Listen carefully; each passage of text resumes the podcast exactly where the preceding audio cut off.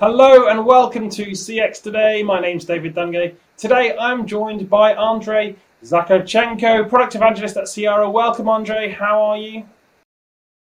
I'm doing great, thanks.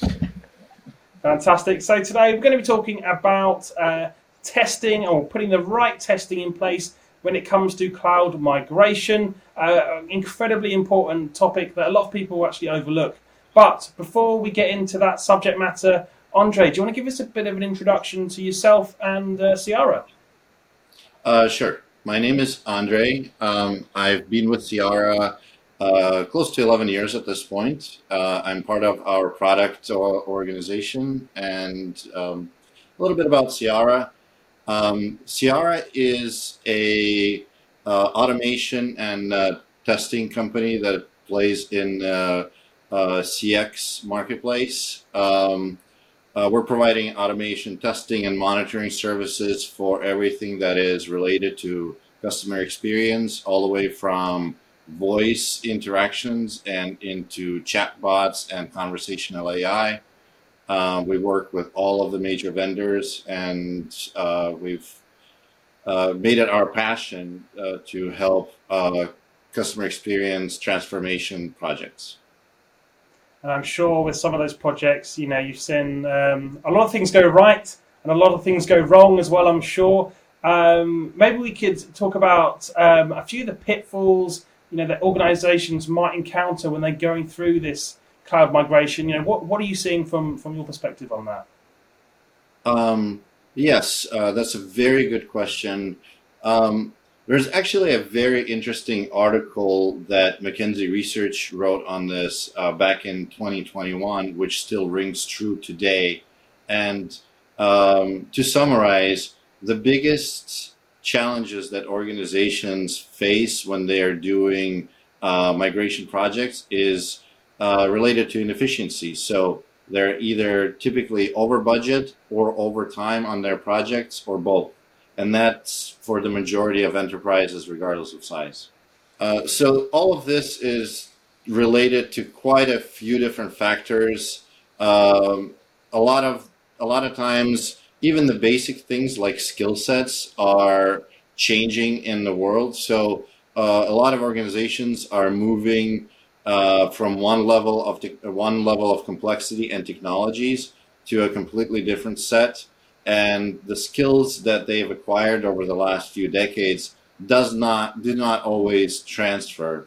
There's also challenges with planning, and that really means that the key areas within projects are typically known, but what they mean for the organization and how to apply existing knowledge in a new world doesn't always work. And finally, not all bits are known. For example, in our space, clearly in automation and testing, organizations are not always thinking through what that means for them and how to properly address or prevent potential challenges from happening. There's also issues like existing legacy systems and vendor lock-in. There's picking the proper partners and integrators that are able to accelerate and keep the projects operating as intended, as well as basic backend system and legacy system compatibility with the cloud, because many organizations don't necessarily move everything all at once, and it's a step-by-step process. And that relies on integrating and extending their legacy environments and connecting it all up to the cloud. And that proves challenging most of the time.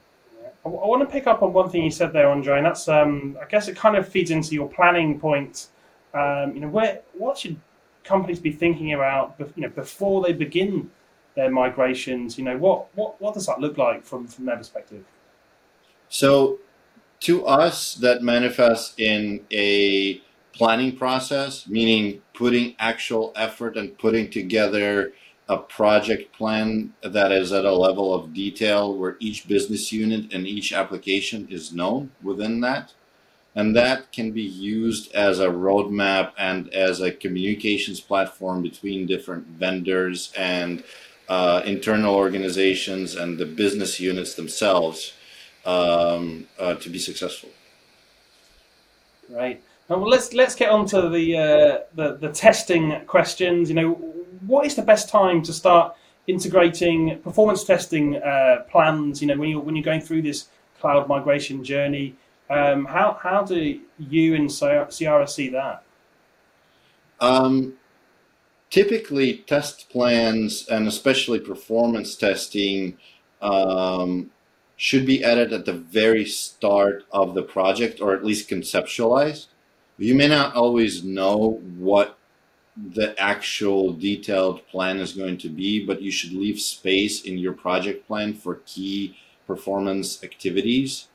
One of the biggest pitfalls that we see out in the wild is organizations overestimating the stability and ability of different platforms that they're working with, and they are adding in performance testing at the tail end of their project as a checkbox exercise, and most of the time they're in for a rude awakening where they find that a lot of the things that they could have done much earlier that have a significantly smaller cost at the start of the project are now causing major delays and exposure for the whole business unit or even the whole company. So to paraphrase, as soon as your project plan is ready, and as soon as you have basic understandings of what the architecture of your new platform is going to look like, that's when you should be thinking about where to put performance testing. And it's not just in one spot. It's many, many different iterations. Yeah. So what about best practice and testing strategies? You know, what would you recommend from that point of view? You know, for lots of people watching today, they'll be wondering how to implement this. You know, what is the best practice? You know, how do you see that side of things?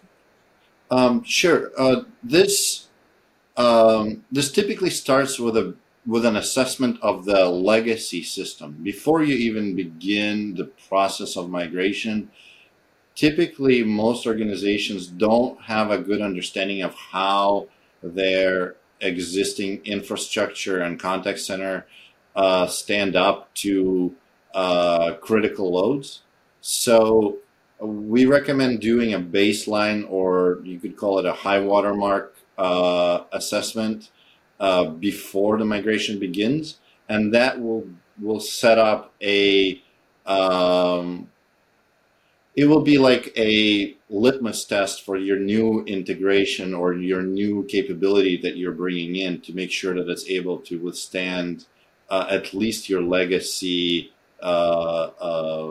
load and customer from a customer perspective.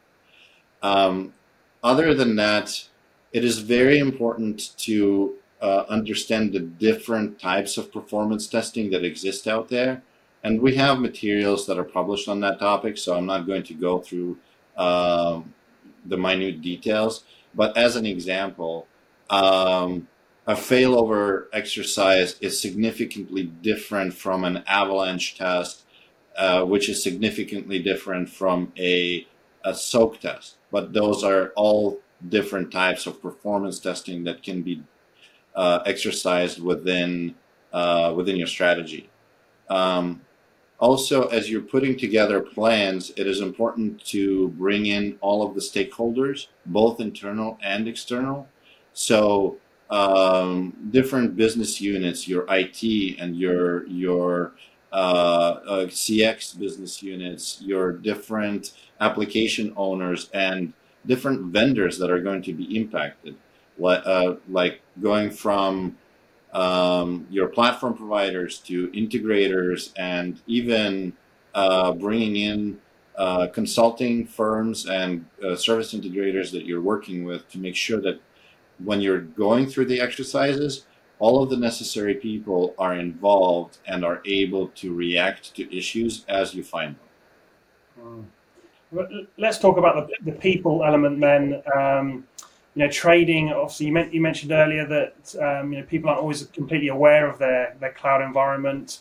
Maybe you could highlight some of those risks associated with insufficient training for those people on that awareness of the cloud environment and what that means kind of during a migration. Right. So on its surface, a lot of times a contact center or a CX overall migration from a legacy space into a new cloud-based architecture doesn't present itself as extremely complex. But the reality is, just like I said before, a lot of the skills that exist today do not transfer from legacy to cloud.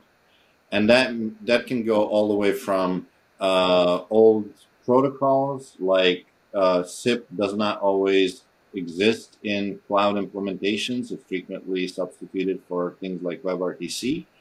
But even vendor understanding at a higher level and the capabilities and limitations are not always known. Security applications and security skill sets don't always transfer. A lot of these gaps can be bridged. It's just that they need to be planned for. And anybody that is doing conversational AI may find themselves hunting for a very limited skill set in the current market, where a lot of the data scientist folks are already working for somebody. So you're going to have to find a way to get them to contract or work for you. And that gets pretty expensive as well. Yeah. So, Andriy, we're coming towards the end of the session, but I want to just leave our viewers with one last piece of insight from yourself, and that is what's coming around the corner. We're seeing these migration journeys and cloud technologies evolving all the time. Do you see any sort of emerging risks for organizations, undergoing this kind of transformation down the line in the future? Absolutely. So just to summarize and to make sure that I'm going to repeat this one more time, and this is coming from of course, our very specific space. Do not forget about automation as part of the migration. It will definitely accelerate the pace at which you're able to transform your organization, and it will also prevent a lot of the escalations and cost overruns. Having said that, planning ahead is the most important bit in a migration strategy. So, and I don't mean that in terms of just a project plan, but also understanding what you're trying to get out of the migration. Why are you doing it in the first place?